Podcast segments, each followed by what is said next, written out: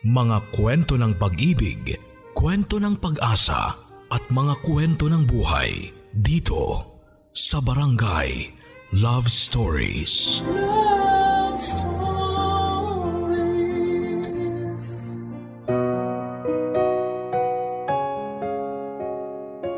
Responsibilidad ng isang ina ang mahalin ang kanilang anak ng buong puso. Isa itong uri ng pagmamahal na walang sino man ang makakapantay. Gaano nga ba kahirap maging ilaw ng tahanan? Lalo na kung ikaw ay isang single mom. Ating tunghayan ang kwento ng letter sender natin ngayong araw na si Miranda at kung paano niya hinarap ang iba't ibang hamon ng buhay para lamang maigapang ang kanyang apat na anak dito sa mga kwento ng pag-ibig, buhay at pag-asa. Sa nangungunang Barangay Love Stories. Dear Papa Dudut, hindi madali ang maging ina, lalo na kapag ikaw na lamang ang natitirang magulang ng iyong apat na anak. Pero sa kabila nito ay wala pa ring tatalo sa determinasyon ng isang ina na itaguyod ng maayos ang buhay ng kanyang mga anak. Bago po ang lahat ay nais ko munang magpakilala sa inyo, Papa Dudut. Ako po si Miranda, fifty-five years old at isang elementary Filipino teacher mula sa Kaloocan. Gusto ko lang ibahagi sa inyo ang kwento ko bilang isang single mother at kung papaano ko nilampasan ang iba't ibang klase ng problemang kinaharap ng aming pamilya. Taong nineteen ninety-two nang magpakasal ako sa asawa kong si Javier, isang sundalo. Sa parehong taon na yon ay agad na nagbunga ang pagmamahala naming dalawa. Matapos kong ipagbuntis ang panganay naming anak na si Angela. Sa kasamaang palad ay naging premature baby si Angela na kaagad na binawian ng buhay matapos kong ipanganak. Ito po ang pinakaunang dagok na kinaharap namin ni Javier sa unang taon pa lang namin bilang mag-asawa. Masakit po ang mawala ng anak, lalo na at isa ito sa mga regalong inaasahan ng mag-asawa na hindi matutumbasan. Nahirapan ako makarecover mula sa pagkawala ng anak ko, Papa Dudut. Sino ba namang ina ang hindi masasaktan? Lalo na kapag binawi agad sa iyo ang pinagkaloob na biyaya. Mabuti na lamang at hindi ako sinukuan ni Javier. Siya ang pinagkunan ko ng lakas sa mga panahong wala po ako sa wisyo na magpatuloy sa buhay. Lumipas ang isang taon ay muli naming sinubukang magkaanak. Taong nineteen ninety-four nang muli akong magdalang tao at sa awa ng Diyos ay masaya naming sinalubong ni Javier ang isang malusog na batang lalaki na pinangalanan naming Jacob.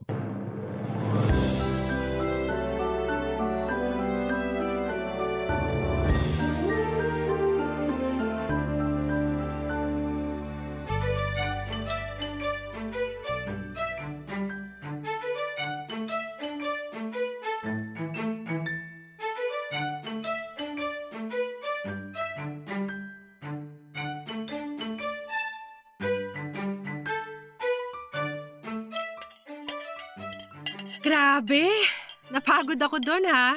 Ang daming bisita. Oo nga eh, hindi namin inaasahan na ganun kadami ang darating. Mabuti na lang talaga pinasobrahan namin yung handa. Talagang pinaghandaan nyo tong araw na to ha? Siyempre, unang birthday saka unang baby. Pinag-ipunan talaga ni Javier ang araw na to. Napansin ko nga. Tignan mo, binilan pa ng superhero costume si Jacob. Ang cute! Gusto rin kasi naming iparamdam sa anak namin na sobrang special niya kahit na wala pang muwang yung bata sa mga nangyayari. Kahit wala pang kaalam-alam si Jacob sa nangyayari, makikita naman niya yan sa mga picture paglaki niya eh. Oo nga pala, ipadevelop mo lahat ng pictures ha. Tsaka sa akin mo na rin ibigay yung negative para makapagpa-develop din ako ng extra. Marami rin akong pictures dun eh. Ay, kay Javier mo sabihin yan. Siya ang mahilig kumuha ng mga litrato eh. Tatlong film yata ang nagamit niya. Pero baka kasi sa mga susunod na araw na natin makita yung mga picture. Kasi matagal magpa-develop. Ay, sana talaga lahat ng lalaki katulad ni Kuya Javier. Sobrang sweet. Baka naman pwede mo ako ipakilala sa mga kaibigan niya. Gusto ko rin ng sundalo na sweet at maalaga. Hayaan mo, babanggitin ko sa kanya. Saka alam mo, sentimental talaga na tao yang si Javier. May binili pa yang baby book. Naka-record lahat dun yung mga bagay na first time na ginawa ni Jacob. First smile, first word, at kung ano-ano pa. Dinaig pa ako, di ba? Ang saya nyo nga eh. Deserve nyo lahat ng blessings na natatanggap nyo ngayon. Tama nga yung sinabi nila na sa kabila ng mga pagsubok, meron pa ring darating na bagong pag-asa. Ay! Parang gusto ko na rin tuloy magkaroon ng baby. Masyado ka pang bata para dyan. Mag-ipon ka muna. Hindi madali ang magkaroon ng pamilya, kala mo ba? Eh, kailan niyo ba planong sundan si Jacob? Alam mo, yan din ang tanong ni Javier sa akin kanina. Kailangan na ba talagang may kasunod? Siyempre! Bakit? Isang anak lang ba ang plano niyo? Hindi. Gusto ni Javier na magkaroon ng malaking pamilya. Gusto niya ng limang anak. Naku, hindi ko alam kung kakayanin ko yun. Te, mas marami, mas masaya. Mas mag-i-enjoy ka kapag malaki ang pamilya niyo. Oh, ano na naman yung buhat-buhat ni Kuya Javier? Pintura yon. Tinatapos na niya yung kwarto ni Jacob. Ginawa niyang kwarto yung storage room sa tabi ng kusina. Regalo niya kay Jacob. Ang sosyal naman. Special na special talaga si Jacob ah. Tinalo pa ako. Ako nga katabi ko pa rin kapatid ko sa pagtulog hanggang ngayon samantalang itong si Jacob may sarili ng kwarto. Pengi rin ako ng kwarto, te. Siraulo ka talaga. Kahit may kwarto pa yung bata, sa akin pa rin naman tatabi ang anak ko. Hindi namin pwedeng iwan dun mag-isa yung bata, no? Siguro magagamit na lang niya yon kapag nagsimula ng makapaglakad si Jacob. Parang playroom na rin niya. Ito kasing si Javier masyadong excited eh. Kung makikita mo yung kwartong inaayos niya, punong-puno ng laruan at stuffed toys. Idagdag mo na sa bilang yung regalo ko. Stuffed toy din yun. Sabi ko sa'yo, perahin mo na lang kasi eh. Madami nang gamit yung bata. At least yung mga monetary gift, pwede naming ilagay sa bangko para may magamit sa hinaharap si Jacob. Eh, hayaan mo na. Next time na lang. Nakakaaliw kayo magbalot ng regalo. Ala, sige. Tapusin na natin to at may gagawin pa akong lesson plan mamaya. Lunes bukas eh. Lesson plan o baka labing-labing? Hoy! Sige, ganyan ka. Hindi ko bibigay sa'yo yung natitirang cake. Biro lang naman. Nasaan na pala yun? Baka ibinalot na ng ibang bisita, ha? Huwag kang mag-alala, nakatago na yon. Maiwan na muna kita rito ha, check ko lang si Jacob. Baka gising na yun eh. Tulugan ba naman na sariling birthday? Sige na, ako nang bahala rito.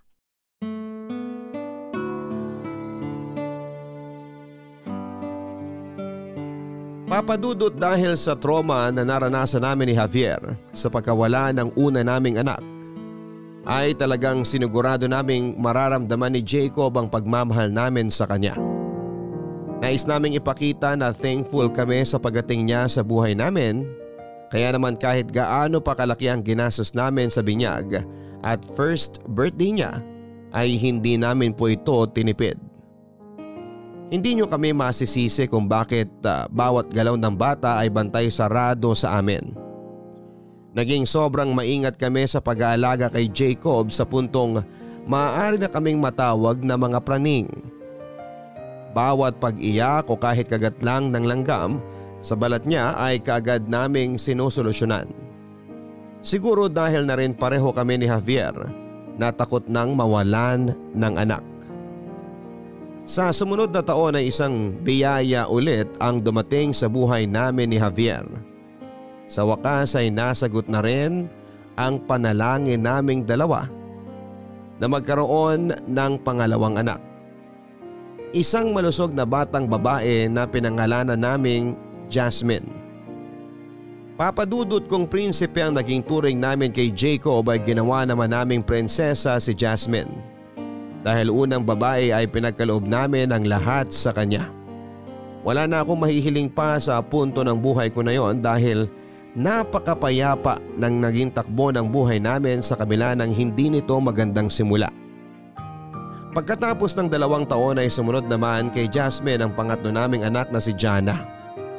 Sa paglaki ng aming pamilya ay lumaki rin ang gastusin namin sa bahay. At yon ang nadatnan ng pangatlo naming anak. Ang mga panahon kung kailan ay naghigpit kami ng sinturon.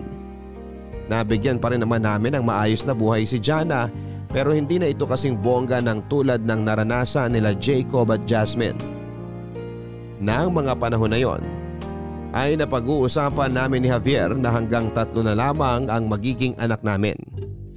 Pero sa hindi inaasahang pagkakataon ay sumunod kong ipinagbuntis ang bunso naming si Janice. Pasensya na, kaka-out ko lang sa trabaho. Tsaka nalito ako kung saang klinik yung sinabi mo. Kakarating mo lang ba? Nakapagpa-check up na ako. Oh, ano raw sabi ng doktor? Confirmed. Positive raw ako. Ah, talaga? Congrats! Three weeks. Sigurado kong matutuwa si Kuya Javier niyan kapag nalaman niya. Gusto mo bang isurprise natin siya pagka-uwi natin? Huwag muna siguro nating sabihin sa kanya. Ha?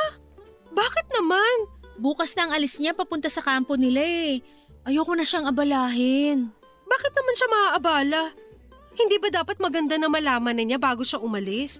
Baka mamaya isipin niyang bigla ka na buntis habang wala siya. Sira ka! Bakit naman mag-iisip ng ganun yun? Wala lang. May nabasa kasi akong ganyan sa pocketbook eh. Teka, bakit nga? Ba't ayaw mo sabihin sa kanya na buntis ka? Dahil ba napag-usapan niyo na hindi na kayo mag-aanak? Hindi niyo naman kasalanan kung may nabuo kayo eh. Tsaka blessing yan ni Lord, dapat maging masaya kayong dalawa. Hindi yun ang rason. Siyempre ayoko mag-alala siya habang nasa trabaho. Baka mamaya mawala pa siya sa focus dahil sa pag-aalala sa akin. Alam mo naman yun, napaka-hands-on tuwing nagbubuntis ako. Ayaw na niyang maulit yung nangyari kay Angela. Kaya alagang-alaga niya ako tuwing buntis ako. Alam mo naman, napakasela ng first trimester. O sige, ikaw ang bahala. Kung yan ang gusto mo, irerespeto ko yung desisyon mo. Di ko mang bibig ko, huwag ka mag-alala.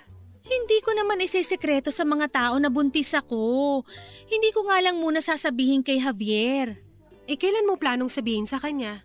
Siguro isi-surprise ko na lang siya pagbalik niya. Naku, na-excite na naman ako. Hindi pa man nakakapaglakad si Jana, may bago na naman. Unexpected eh. Pero thankful pa rin ako na may dadagdag sa pamilya namin. Tingin mo babae o lalaki? Sana lalaki naman ngayon para may kasama si Jacob. Oo nga, lalaki din ang wish ko kasi ang poging bata ni Jacob eh. Mana sa tatay. Mabuti ng lalaki para naman may mga sumunod na henerasyon ng mga pogi. Pero wala namang problema kung babae uli para magkaroon ako ng tatlong Maria. Mas maganda kung lalaki naman para pantay ang pamilya nyo. Tatlo kayong babae tapos may tatlo ring lalaki. Bahala na si Lord dyan. Walang problema sa amin kahit anong kasarian. Ano naman ipapangalan niyo kung sakali? Jared kapag lalaki. Matagal na namin niyang naisip ni Javier nung pinagbubuntis ko pa lang si Jasmine. Kaso wala nang lalaking sumunod kaya kung lalaki naman ang ibigay sa amin ngayon, magagamit na namin yung Jared. Paano kung babae ulit? Hindi ko pa naisip yan eh. Pero parang magandang pakinggan yung pangalang Janice. Talagang puro J ang pangalan ng mga anak nyo ha? Oo, sinunod sa tatay nila. Ano, tara na? Gutom na ako. Gusto mo magmerienda? May burger stand dyan sa may kanto. Kain muna tayo bago umuwi. Ayan, gutom ang buntis. Sige tara, libre kita.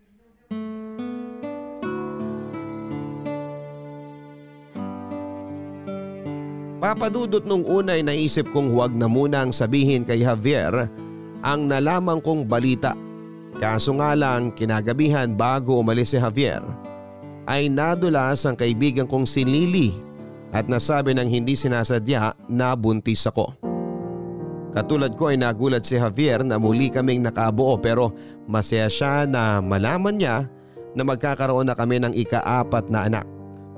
Katulad ng inaasahan ko ay hindi niya maiwasang mag-alala para sa akin. Pero eto na lang ang ginamit niyang inspirasyon upang mag-ingat sa kanyang trabaho at makauwi ng ligtas.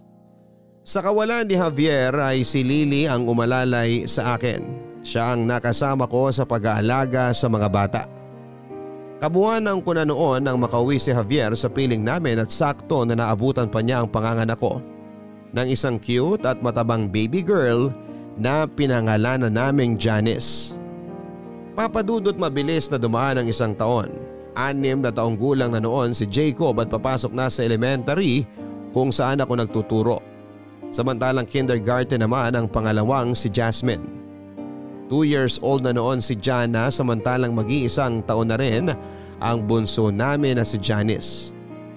Sobra-sobra ang pasasalamat ko noon sa Panginoon dahil sa maayos at masayang takbo ng buhay namin.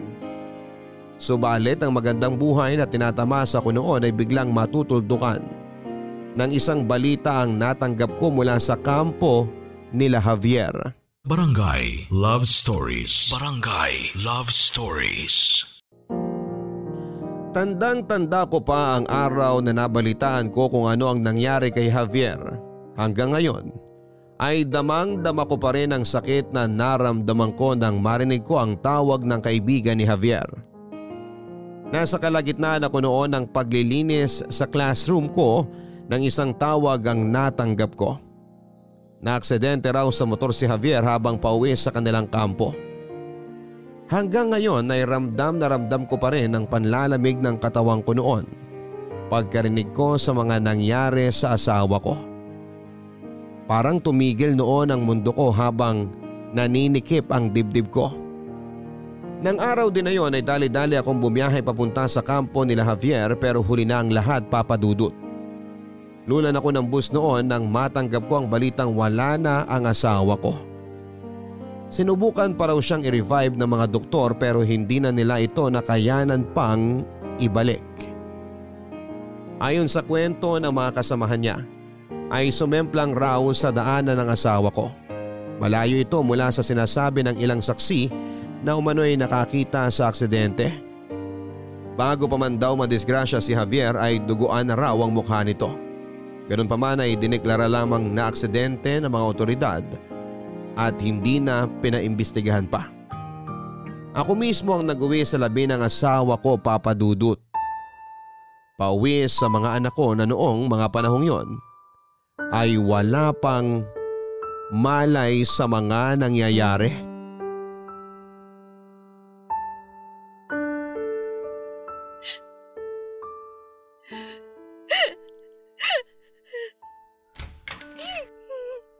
Te? Lily! Wala na siya! Wala na ang asawa ko! Tatagan mo ang loob mo. Kailangan ka ng mga anak mo ngayon. Nasa na pala sila? Nakatulog na sila, kakahanap sa'yo. Si Janice iniwan ko muna sa mama mo. Ano ba kasing nangyari? Nadisgrasya raw habang nakamotor. Ni hindi man lang nila masagot kung saan siya galing. Kung sino ang mga kasama niya bago siya bumalik sa kampo nila. Alam kong hindi disgrasya ang nangyari. Marami raw nakakita na bago siya matumbay at duguan na siya. Ang ibig mong sabihin? May nangyari na sa kanya bago pa man maaksidente si Javier. Bakit hindi nila yun paimbestigahan? Pinipilit nilang aksidente ang nangyari. Wala raw kasiguraduhan kung totoo ba ang nakita ng mga tao. Hindi ba parang suspicious yun? Parang may tinatago sila eh. Lily, hindi ko na alam ang gagawin ko. Ang babata pa ng mga anak ko. Bakit naman niya ako iniwan ng ganito? Javier! Sige, umiyak ka lang, ate. Alam kong mahirap ang mawala ng mahal sa buhay. Masakit ang nangyari pero dapat hindi ka makitang ganito ng mga anak mo. Hindi pa nila alam ang nangyayari. Kailangan mo ipaintindi sa kanila kung bakit umiiyak ngayon ang mami nila at kung bakit, bakit hindi na nila makikita ang Daddy Javier nila. Hindi ko kaya. Hindi ko pa matanggap, Lily. Hindi ba nagsisinkin sa akin na wala na si Javier?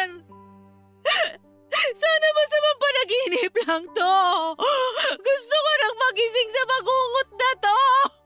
Sorry, wala akong ibang magawa kundi yakapin ka lang. Basta tandaan mo ha, nandito lang ako. Huwag mong sarilinin ng lungkot na nararamdaman mo. Maraming salamat, Lily. Kailangan ko talaga ng taong masasandalan ngayon. Huwag kang mag-alala. Nandito lang ako kapag nangangailangan ka ng tulong. Um, nanggaling pala ako sa morgue kanina. Bukas pa raw mailalabas si Kuya. Sinamama mo na pala ang pumili ng kabaong. Hindi na kita nilapitan para tanungin kasi alam kong kailangan mo munang mapag-isa. Ikaw na muna ang bahala, please. Ayoko munang lumabas ng kwarto. Ayoko munang makita ang mga anak ko. Lalong nadudurog ang puso ko. Kahit ngayon lang, gusto ko munang kalimutan ang nangyari. Parang mamamatay ako sa sobrang sakit. Pero may kailangan pa tayong gawin. Sabi ng lola mo, may pamahiin daw na bago iuwi ang labi, kailangan mabinyagan muna ang bunso nyo. Para saan daw yun? Hindi ko alam eh, pero yun ang sabi ng lola mo. Ah, anong gagawin natin? Hindi talaga gumagana ang isip ko ngayon. Hindi ko alam kung anong iisipin ko. Nakausap ko ng pastor nyo. Nagpa-schedule na ako ng binyag bukas ng maaga pero kailangan ng presensya mo ron. Pero ini-inform lang naman kita. Wala ka nang kailangan gawin. Magpahinga ka na lang muna. Huwag kang mag-alala, ako nang bahala sa lahat. Basta kung may kailangan ka, tawagan mo lang ako. Teka, kumain ka na ba? Hindi pa. Wala akong gana. Gusto kong matulog para sana makalimutan ko saglit tong nangyari. Pero hindi ko magawang matulog. Sandali lang. Kukuha ako ng pagkain sa baba para makakain ka na. Ate, mahirap tong pinagdadaanan mo pero magpakatatag ka ha para sa mga anak mo. Antayin mo ako rito. Kukuha lang ako ng pagkain mo.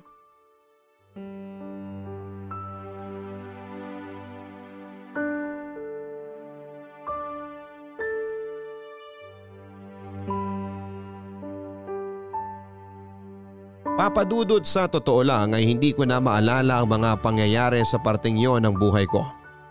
Masyadong mabilis ang mga pangyayari noon at siguro ay pilit na rin kinalimutan ng isipan ko ang mga masasakit na araw na yon sa buhay ko. Madalian naming pinabinyagan si Janice bago maiuwi sa bahay ang labi ni Javier. Kung sino-sino na nga noon ang kinuha namin para tumayong ninong at ninang ni Janice na karamihan ay kapitbahay lang namin na nakatambay lang noon sa labas ng bahay ng araw na yon. Habang nakaburo lang asawa ko, ay nagpabukas ako ng investigasyon sa nangyari. Hindi ko talaga matanggap noon na disgrasya lamang ang kinamatay ng asawa ko, lalo na't napag-alaman kong may mga pasa ang asawa ko sa iba't ibang parte ng katawan nito. Nagpalagay rin kami ng sisiw sa ibabaw ng kabaong ni Javier na ayon sa pamahiin ay ginagawa ito upang makonsensya ang mga taong may kasalanan sa pagkawala ng namatay. Araw-araw ay dalawang sundalo ang nagbabantay sa burol. Malaki ang naging pasasalamat ko sa mga sundalong sumama sa akin sa pagbabantay dahil bawat isa sa kanila ay maraming kwentong naibahagi sa akin tungkol sa namayapa kong asawa na noon ko lamang nalaman. Kahit papaano ay nakaramdam ako ng kaginhawahan lalo na tuwing nalalaman ko kung gaano kasipag, kabait at maraming natulungan ang asawa ko sa kampo.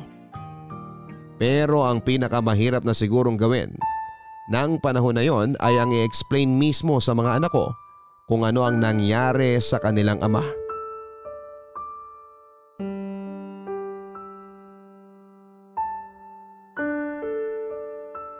Te, heto pansit oh, baka gutom ka na. Mamaya na lang ako kakain. Salamat. Hindi ka na naman matutulog. Kailangan mo rin magpahinga. Alagaan mo ang sarili mo kasi ikaw na lang ang maaasahan ng mga bata. Hayaan mo na lang muna akong sulitin ang mga natitirang araw na kasama ko ang asawa ko. Bilang na ang mga araw na makikita ko siya. Ayoko magsayang ng oras. Pati si Jacob ayaw ding matulog kanina. Gusto rin daw niyang bantayan ang daddy niya. Na-explain ko na sa kanya kanina ang nangyari. Nasabi ko na sa kanya na nasa heaven na si Javier. Kaya naman pala ayaw niyang umalis sa tabi ng daddy niya kanina. Paano mo sinabi? Nagtanong siya kung bakit daw lagi na lang tulog ang papa niya. Tapos nagtataka kung bakit ang daming tao sa bahay, bakit ang daming ilaw, ang daming bulaklak. Anong sinabi mo sa kanya? Ayun, sinabi ko na pagod na ang papa niya. Kailangan na niyang matulog ng mahabang mahaba. Kasi pupunta na siya sa heaven.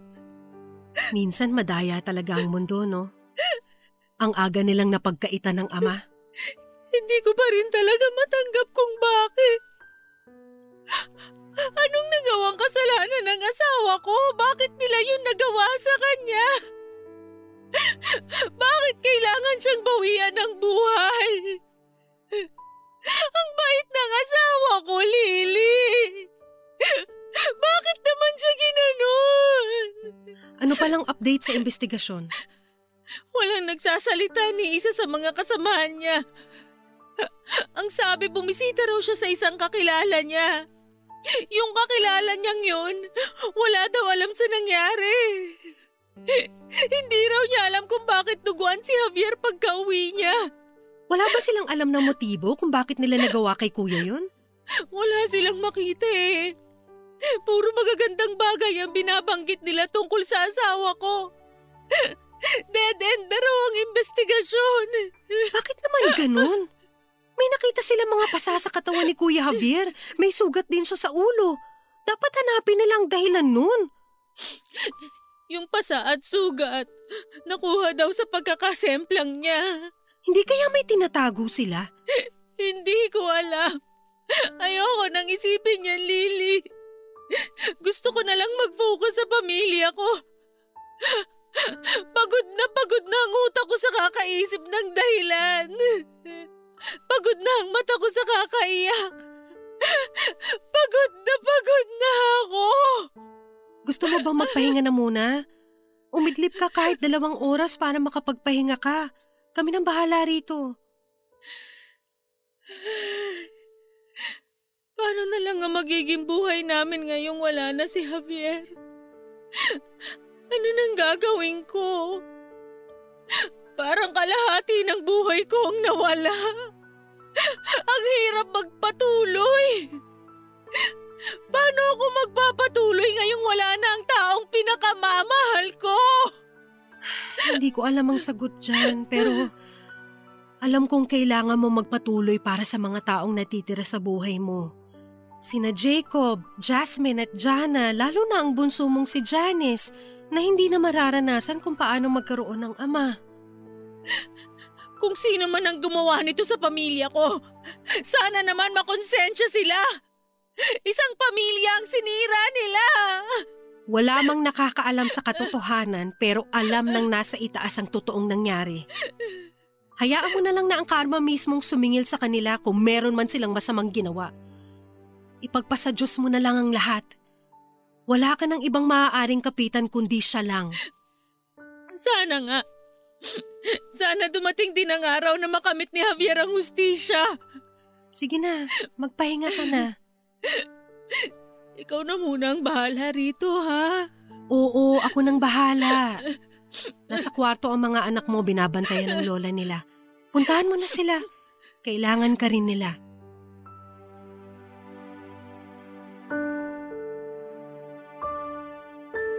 Papa Dudut, dumaan ang mga taon ay tuluyan nang naibaon sa limot ang kaso ng asawa ko. Hindi ko na po ito sinubukang i-follow up pa dahil napagod na rin po akong balik-balikan ang nangyari. Marami ang nagbago simula nang mamatay ang asawa ko. Nung una nahirapan ako na mag-isa lamang na nag-aalaga sa mga bata. Mabuti na lamang at kasama ko ang pamilya at mga kaibigan ko upang suportahan ako sa pag-move on mula sa pagkawala ng mahal ko. Pinilit ko pong ipagpatuloy ang buhay. Mag-isa man ay tinaguyod ko ang apat kong anak para sa kanilang magandang kinabukasan. Mahirap maging single parent pero para sa mga anak ko, ay kinaya ko ang lahat.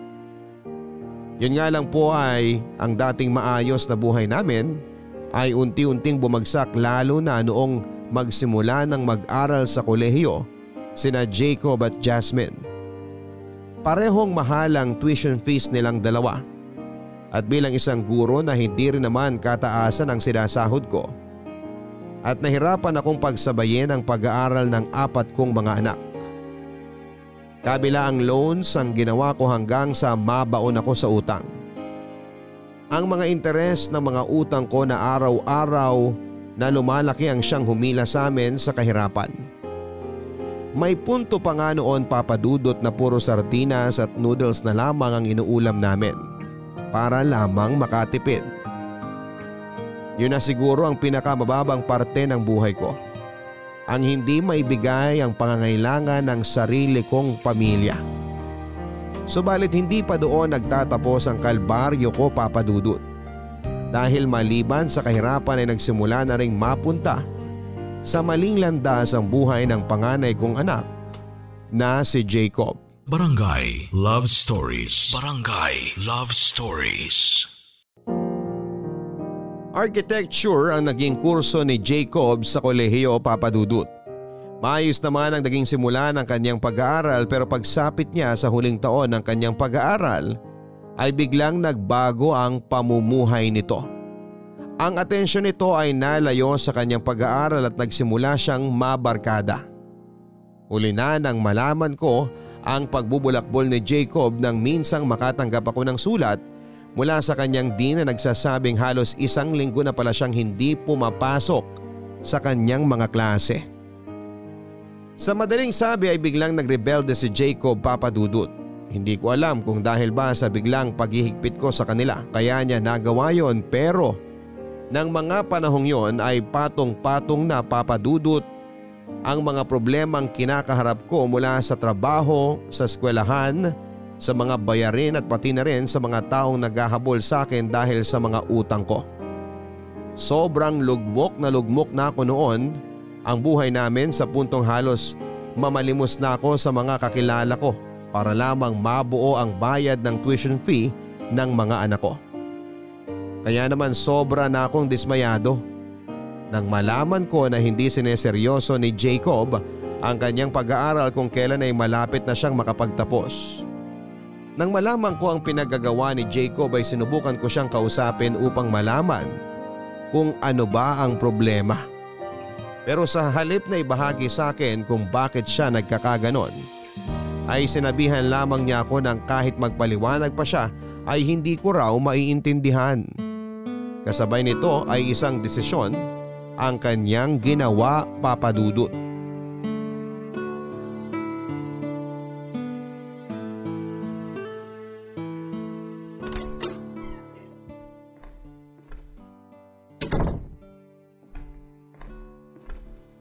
Gabi na, saan ka galing? Sa kaibigan ko. Halika nga rito Jacob, mag-usap tayo. Ma, pwede bang bukas na lang? Inaantok na ako eh. Hindi. Dito ka. Mag-uusap tayo ngayon. Ano ba yan? Ano bang pag-uusapan natin? May problema ka ba sa eskwela nyo? Wala naman. Anong balita sa prof mo? Hindi mo ba siya napakiusapan na bigyan ka ng special requirement para sa bagsak na grado mo? Bakit ko naman gagawin yun, ma? Nakakahiya. Ano ako, feeling special? Hindi lang naman ako ang may bagsak eh. Marami kami. Kapag nalaman nilang humingi ako ng special treatment, ano na lang sasabihin ng mga kaklase ko? Na madaya ako? Mas mahihiya ka pa sa sasabihin ng mga kaklase mo kaysa sa akin? Bakit mo kinahihiya na gumagawa ka ng paraan para pumasa? Ano, tatangkapin mo na lang na bagsak ka? Hindi ako nagpupulot ng pera para sa tuition fee niyong magkakapatid ha? Nakikita mo to? Itong mga pastillas at yema na ginagawa ko? Gabi-gabi akong nagpupuyat para may maibenta ako sa classroom kahit na bawal. Teacher ako pero pati pagbebenta ginagawa ko na rin para lang maigapang kayo sa pag-aaral nyo. Tapos sasabihin mong nahihiya ka sa magiging reaksyon ng mga kaklase mo? Hindi mo kasi alam ang mga pinagdadaanan ko sa school ngayon. Nanggaling na ako dyan. Kaya alam na alam ko ang pinagdadaanan mo. Kung ganun, alam mo kung gaano nakakapagod ang umikot sa campus para lang magpapirma ng request letter para payagan nila ako mag-take ng exam kasi nga hindi pa bayad ang tuition fee ko. Alam mo, hanggang ngayon, pinagtataguan ko pa rin yung dati kong prop kasi may utang pa ako sa kanya sa hindi bayad na field trip na sinamahan ko last year. Tuwing Lunes at Miyerkules, habang naka-gala uniform ang buong department namin, ako lang ang naka-school uniform kasi wala akong pambili ng pang-gala. Palagi akong late magpasa ng requirements kasi kulang ako sa materials at kinakailangan ko pang hintayin matapos sa mga kaibigan ko para lang makairam ako ng gamit. Marami pa akong pwedeng idagdag sa listahan pero sana gets mo na ang buhay ko ngayon sa school. Parte yan ng pag-aaral, Jacob. Pasensya na kung hindi tayo mayaman at hindi ko mabili lahat ng kailangan mo sa pag-aaral mo. Pero sana naman maintindihan mo na ginagawa ko naman ang lahat ng makakaya ko para mapag-aral ka ng maayos. Kayo ng mga kapatid mo. Apat na tao ang pinapaaral ko. Alam mo ba yun? Sa tingin mo, hindi nahihirapan si Jasmine sa kurso niya na computer science? Kahit na wala naman siyang gamit na computer dito sa bahay? Lahat tayo hirap na hirap na. Pagod na rin ako. Pagod na pagod na ako pero narinig mo ba akong nagreklamo? Hindi, kasi wala akong karapatang magreklamo. Obligasyon ko to sa inyo bilang nanay nyo. Hindi na ako mag-enroll sa susunod na S E M. Titigil na muna ako sa pag-aaral. Anong pinagsasasabi mo? Bakit ka titigil? Jacob, isang S E M na lang matatapos ka na. Anong kalokohan to? Anong isang S E M na lang? Nakita mo bang grades ko? Ulitin ko na naman lahat ng subject kong bagsak. Pagod na ako, ma. Ayoko na. Dahil ba to sa barkada mo? Sinusulsulan ka ba ng mga kaibigan mo na tumigil sa pag-aaral? Walang kinalaman ng mga kaibigan ko rito. Ako mismo ang nagdesisyon na tumigil na. Hindi ko naman talaga gusto ang architecture eh. Kayo lang naman ang namilit sa akin na kunin yung kursong yun eh. Kasi gusto nyo magkaroon ako ng titulo sa pangalan ko. Anak, isipin mo naman lahat ng paghihirap na ginagawa ko para pag-aralin ka. Nagpapakapagod ako buong araw para lang pag-aralin ka sa magandang kolehiyo. Tapos ganito ang gagawin mo? Para mo nang binasura lahat ng perang ginastos ko para sa'yo. Kaya nga ako titigil eh, para hindi ka na mahirapan. Para hindi na masayang yung perang sinasabi mo. Wala akong future sa kursong pinili mo. Sinusuko na ng katawan ko bawat lesson na pinag-aaralan namin. Ano ngayon ang gagawin mo kapag tumigil ka sa pag-aaral? Hindi ko alam, pero ang gagawin ko ngayon, matutulog na ako. Ang mabuti pa, matulog ka na rin.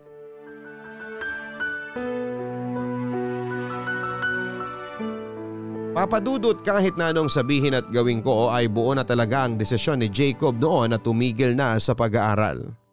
Wala naman akong ibang nagawa kundi ang sundin na lamang ang kagustuhan niya dahil mahirap namang pilitin ang taong ayaw gawin ang bagay na hindi niya gusto. Isa pa ay hindi ko rin matitiis sa mga anak ko. Kung hindi na sila masaya sa ginagawa nila ay mabuti nang wag na silang pilitin dahil mas tinutulak ko lamang sila palayo. Yun nga lang ay sa halip na maghanap ng trabaho si Jacob katulad ng pinangako niya ay naging tambay lamang siya sa bahay.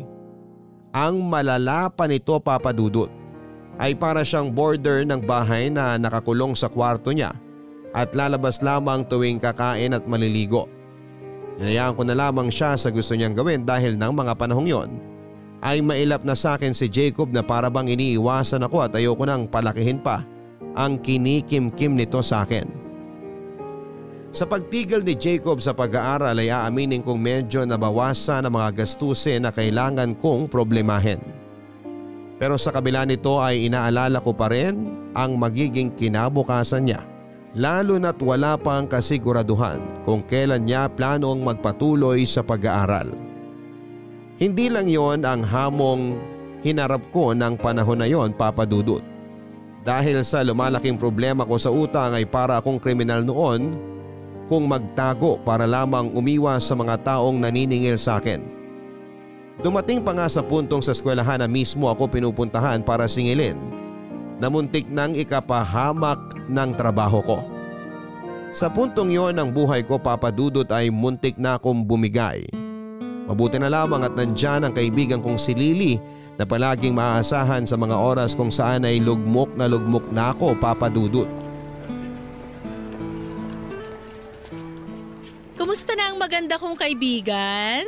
Uy, te, napadalaw ka. Kagagaling ko lang sa school. Ayoko munang umuwi sa bahay kaya napadaan muna ako rito. Ba? Mukhang nagbo-boom na talaga tong negosyo mo ah. Oo nga eh. Sobrang lakas ng milkshake ngayon. Mabuti na lang isa ako sa mga naunang nagnegosyo nito dito sa atin. Kaya nga hindi na kita masyadong nabibisita kasi nga, alam mo na, busy na ang lola mo.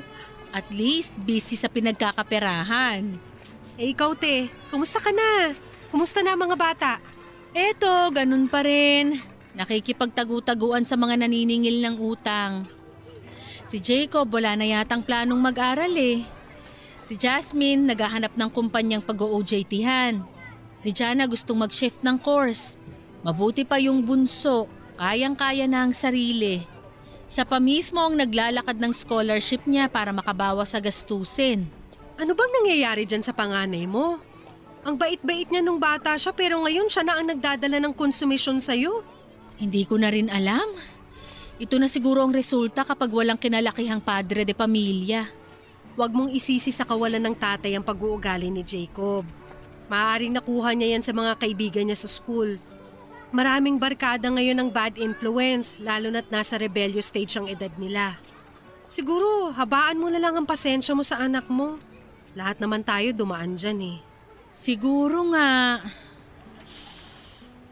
Ay... Oh, ano namang ibig sabihin ng buntong hininga na yan? Ang lalim ah.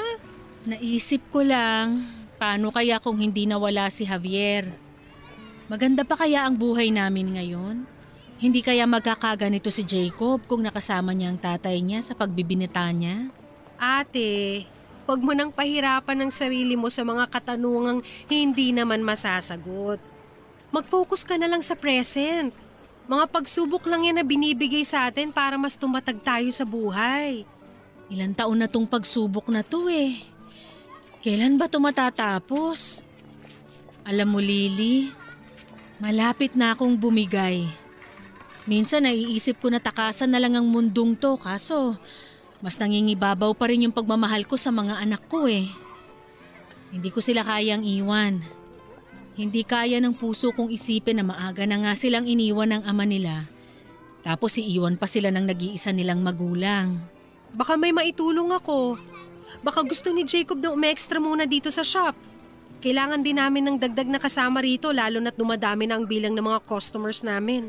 Ay sus, eh hindi nga lumalabas ng kwarto yung batang yun.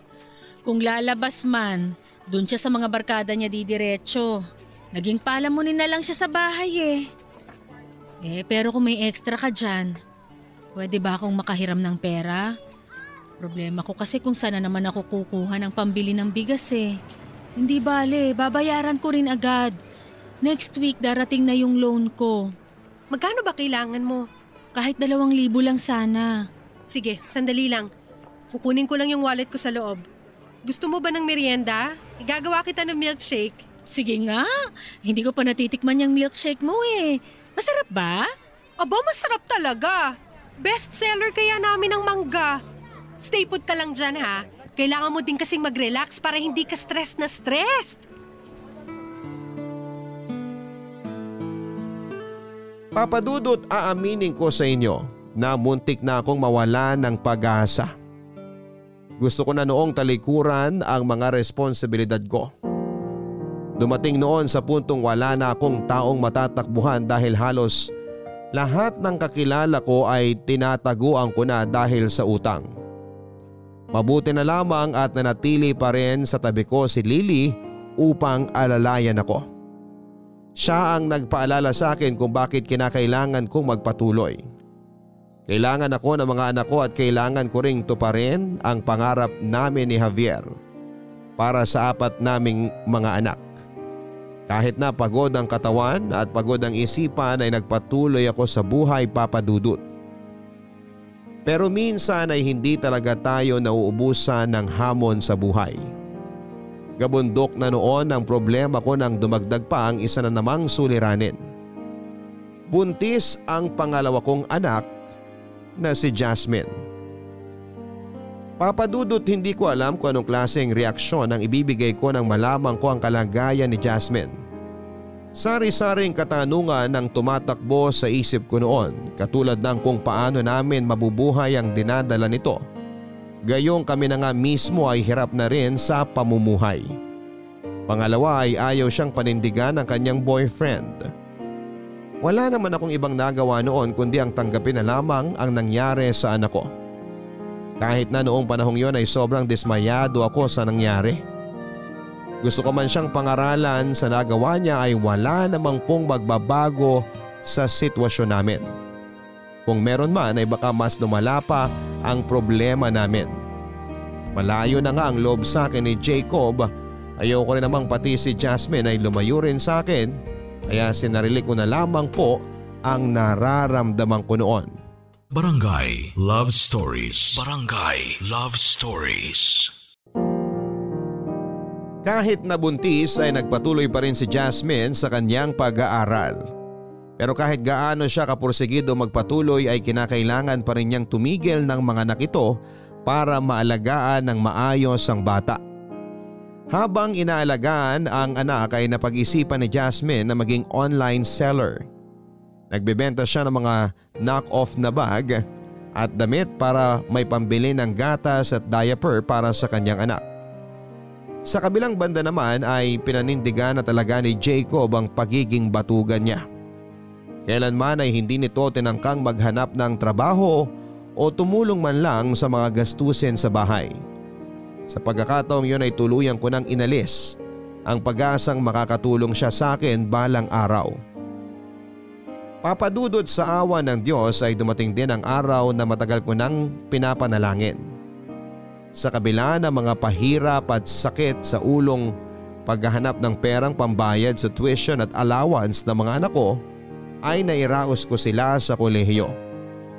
Ipinagpatuloy ni Jasmine ang kanyang pag-aaral ng tumungtong ng isang taon ang kanyang anak. Ganon din na sumunod na nagtapos sina Jana at Janice sa kani-kanilang kurso.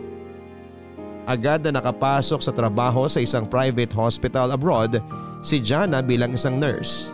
Dahil na rin sa tulong ng mga kakilala, samantalang kinuha naman bilang instructor si Janice sa paaralan kung saan siya nagtapos. Nagpatuloy si Jasmine sa kanyang online business kung saan ay siya na mismo ang direct supplier ng mga imported na damit, bags at accessories para sa maliliit na sellers online. Sa kabilang banda ay nanatiling tambay lang sa bahay si Jacob hanggang sa makahanap ito ng sariling pamilya at magkaroon ng isang anak.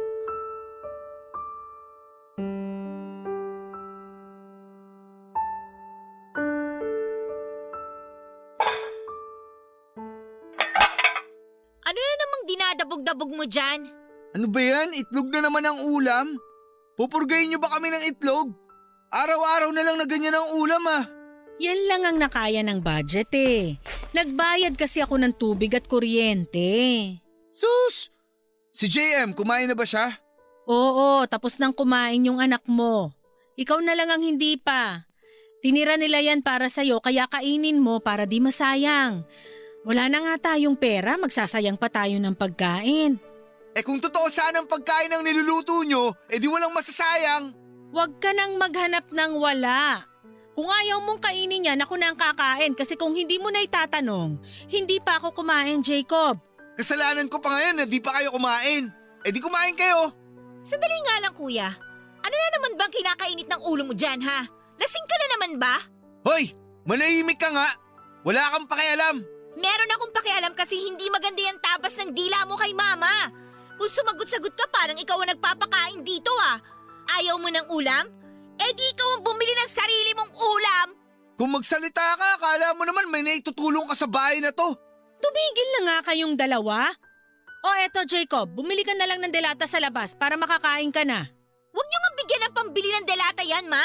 Sumusobra na si kuya eh. Kuya, ayokong ipagyabang ang mga nagagawa ko sa pamilyang to ha. Kasi baka sabihin mo sinusumbat ko. Pero nakakatawa lang kasi hanggang ngayon gusto mo pa rin magbuhay-hari. Para sabihin ko sa'yo, wala tayong pera. Hindi na tayo mayaman katulad ng kinalakihan mo. Dapat nga magpasalamat ka eh, kasi naranasan mo magkaroon ng dalawang magulang, naranasan mo mabuhay ng marangya. Kayo ni na ate, naabutan niyo si Papa. Ako ba, naisip niyo ba na lahat ng nasubukan niyo nung bata kayo, hindi ko na na-experience? Napaka-ungrateful mo! Janice, tama na yan! Ikaw ang panganay, kuya. Ikaw ang nakaranas ng lahat ng magagandang bagay sa pamilyang to. Ikaw ang nakapag-aral sa mas maayos na eskwelahan, pero anong ginawa mo? Sinayang mo lang lahat ng effort ni Mama sa'yo. Ako, ako mismo naglalakad ng mga papel ko para maging scholar ako, para makapag-aral ako. Hindi niyo to alam pero tuwing lunch break, ume-extra ako sa karinderya sa harap ng school para magkaroon ng pambayad sa mga school requirement kasi nahihiya akong humingi kay Mama. Alam mo kung bakit? Kasi nakikita ko na nahihirapan na siya. Isang bagay na hindi niyo makita. So pinapalabas mo na ako ang may kasalanan kung bakit tayo mahirap ngayon. Sorry Janice ha, kung ako naging panganay. Sorry kung naabutan ko si Papa. Sorry kung sa akin lahat ibinigay ang mga bagay na hindi ibinigay sa'yo. Gusto ko bang maging panganay? Hindi! Hindi ko hawak yun! Walang may kasalanan kung bakit tayo naghihirap, kuya. Pero sana naman, intindihin mo yung sitwasyon natin. Magsitigil na nga kayo! Ikaw, Janice, ituloy mo na yan kung ano mang ginagawa mo. Ikaw, Jacob, kung ayaw mong kumain, wag kang kumain! Pagod na ako! Pagod na pagod na ako! Pwede ba tumigil na kayo? Alam mo ba na sobrang inggit na inggit ako sa inyo ni na ate nung bata pa tayo? Kasi nakikita ko sa mga pictures kung gaano kalaki at kabongga yung mga birthday party nyo na minsan hindi ko nasubukan. Mga ninong at ninang ko nga hindi ko kilala eh. Wala kang kasalanan kung bakit mo naranasang magbuhay mayaman. Pero sana naman maging thankful ka. Maging thankful ka kasi naranasan mo yung ganong klase ng buhay. Kasi may mga tao sa paligid mo na hindi nasubukan ng ganong estado. Ang drama mo! Para itlog lang kung saan sana napunta tong usapan na to. Peh! Ang kapal ng mukha mo! Palamunin! Ang sabi mo, gago ka! Hindi ba talaga kayo titigil? Teka! Oh! Ayan ang kutsilyo! Magpatayan na lang kayo para matapos na! Magpatayan na lang kayo!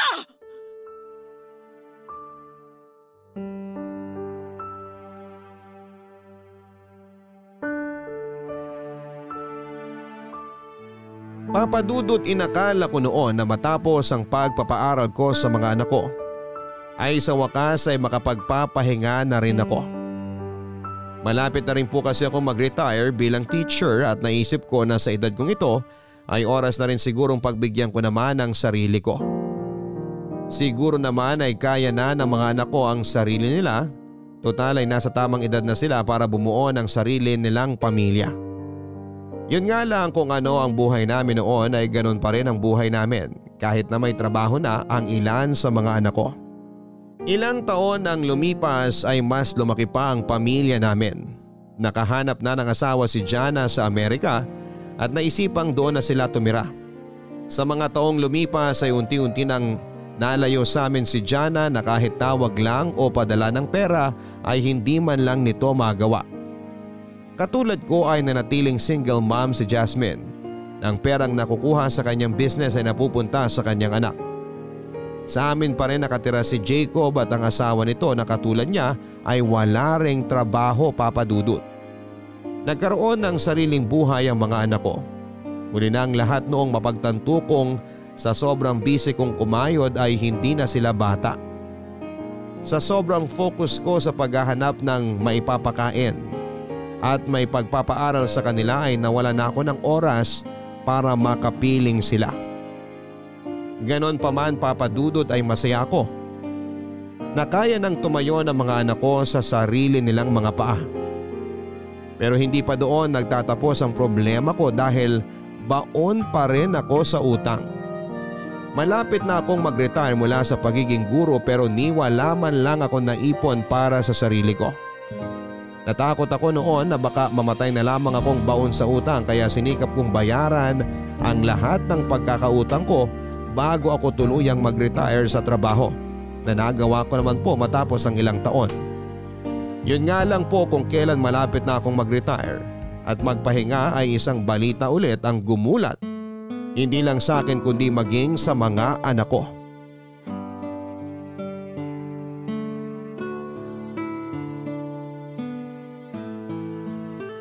Oma, bakit mo kami hinahanap? May problema ba? Nasaan na sila? Tinawag mo na ba ang mga ate at kuya mo? Tinawag ko na po si kuya. Si Ate Jasmine nasa biyahe pa. Kinuha yung orders niya. Ano na namang meron? Ang aga-aga pa eh. Maupo ka. May sasabihin ako sa inyo. Sa sermonan mo na naman ba kami ng ganito kaaga? May tumor ako sa matres. Ha? Tumor? May, may cancer ka? Oo. Tumor na kasing laki ng kamao. Pero wala akong cancer. Sabi ng doktor, benign daw.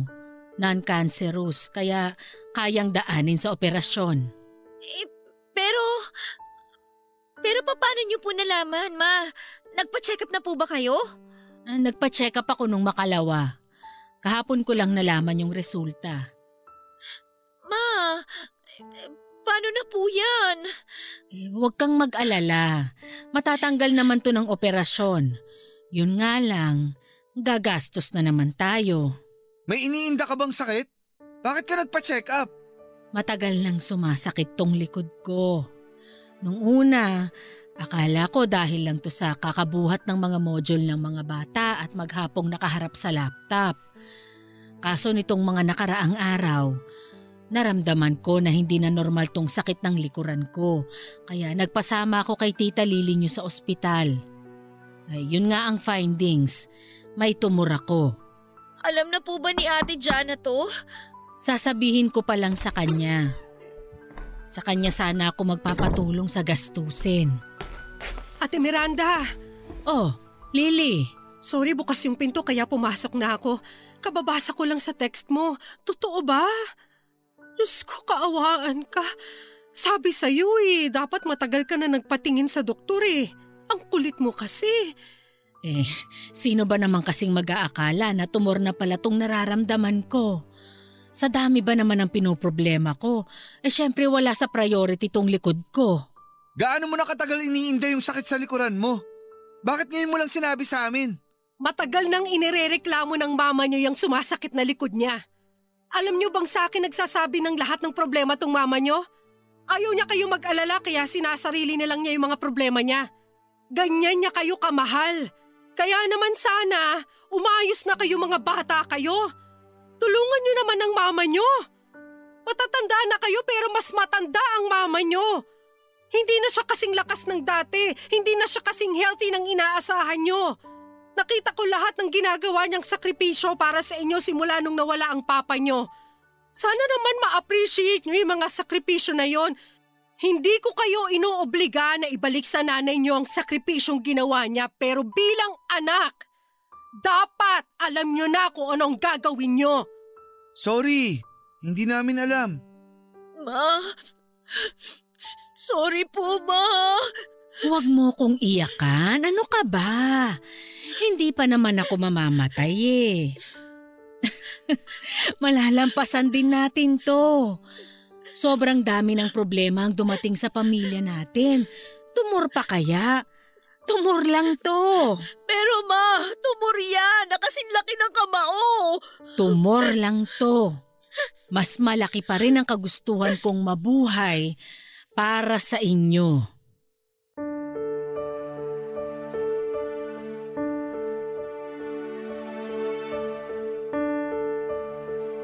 Papa Dudut, inoperahan po ako August last year kung saan ay inalis ang matris ko. Mabuti rin at naiwasan namin ang banta ng COVID noong mga panahong nasa ospital kami.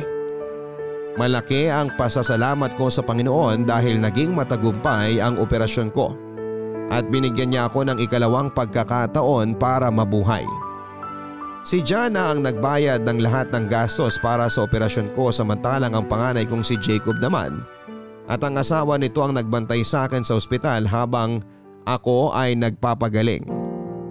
Matapos naming malampasan ang dagok na yon sa buhay ko, ay ramdam ko ang biglaang pagbabago ng mga anak ko. Palagi nang nag-update ngayon si Jana mula sa Amerika at pinangako nito na uuwi sila ng Pilipinas sa darating na Pasko para ipakilala sa akin ang kanyang napangasawa at ang soon to be na pangatlo kong apo. Sa kabilang banda ay napagdesisyonan nila Jacob at ang kanyang asawa na magsimula ng magnegosyo. Dating may stall sa palengke ang nanay ng asawa ni Jacob at plano nilang ipagpatuloy ang pagbebenta ng mga gulay. Samantala, matapos ilabas ni Janice ang mga hinanakit niya sa kanyang mga kapatid, ay nagtulong-tulong sina Jasmine, Jana at Jacob na ipadama sa kanya ang mga bagay na hindi nila naranasan noong kabataan niya na ipinagkait ng kapalaran matapos mamatay si Javier. Ginawa siyang reyna ng mga kapatid niya na labis namang ikinatuwa ng bunso. Punong-puno ng galak ang puso ko ngayon, Papa Dudut. Dahil matapos ng lahat ng pinagdaanan namin, ay muli na naming naibalik sa dati ang saya ng isang pamilya na bagamat hindi kumpleto ay pilit pa rin ipinagbubuklod ng pagmamahal. Masaya na ako sa kung anuman ang meron ako ngayon at lahat ng ito ay ipinagpapasalamat ko po sa may kapal. Hanggang dito na lamang po ang kwento ko sa inyo, Papa Dudut, at sana ay magsilbing inspirasyon ang naging kwento ko sa mga listeners ninyo na kumakaharap din ng mabibigat na problema. Tiwala at pananampalataya lang ang kailangan at darating din ang araw na ang lahat ng ito ay magsisilbing alaala na lamang at balang araw ay ngingitian na lamang natin habang nagsasabi ng thank you Lord. Ang inyong forever kapuso at kabarangay, Miranda. Totoo nga ang kasabihan na bilog ang mundo, at ito ang pinatunayan ng kapuso nating si Miranda. Minsan ay nasa rurok tayo ng tagumpay pero dumarating din ang mga araw na nasasadlak tayo sa ibaba. Pero kahit na ganoon ay huwag kayong mababahala. Lagi ninyong tatandaan na kapag nasa pinakamababang parte na tayo ng buhay natin ay wala na tayong iba pang pupuntahan kundi ang umakyat. Katulad nga ng sinasabi ni Miranda ay magtiwala lang tayo kay Lord dahil tiyak na hindi tayo pababayaan. Hanggang sa muli, ako po ang inyong si Papa Dudut sa mga kwento ng pag-ibig, buhay at pag-asa. Dito sa Barangay Love Stories Number one. Mga kwento ng pag-ibig, kwento ng pag-asa at mga kwento ng buhay dito sa Barangay Love Stories. Love Stories.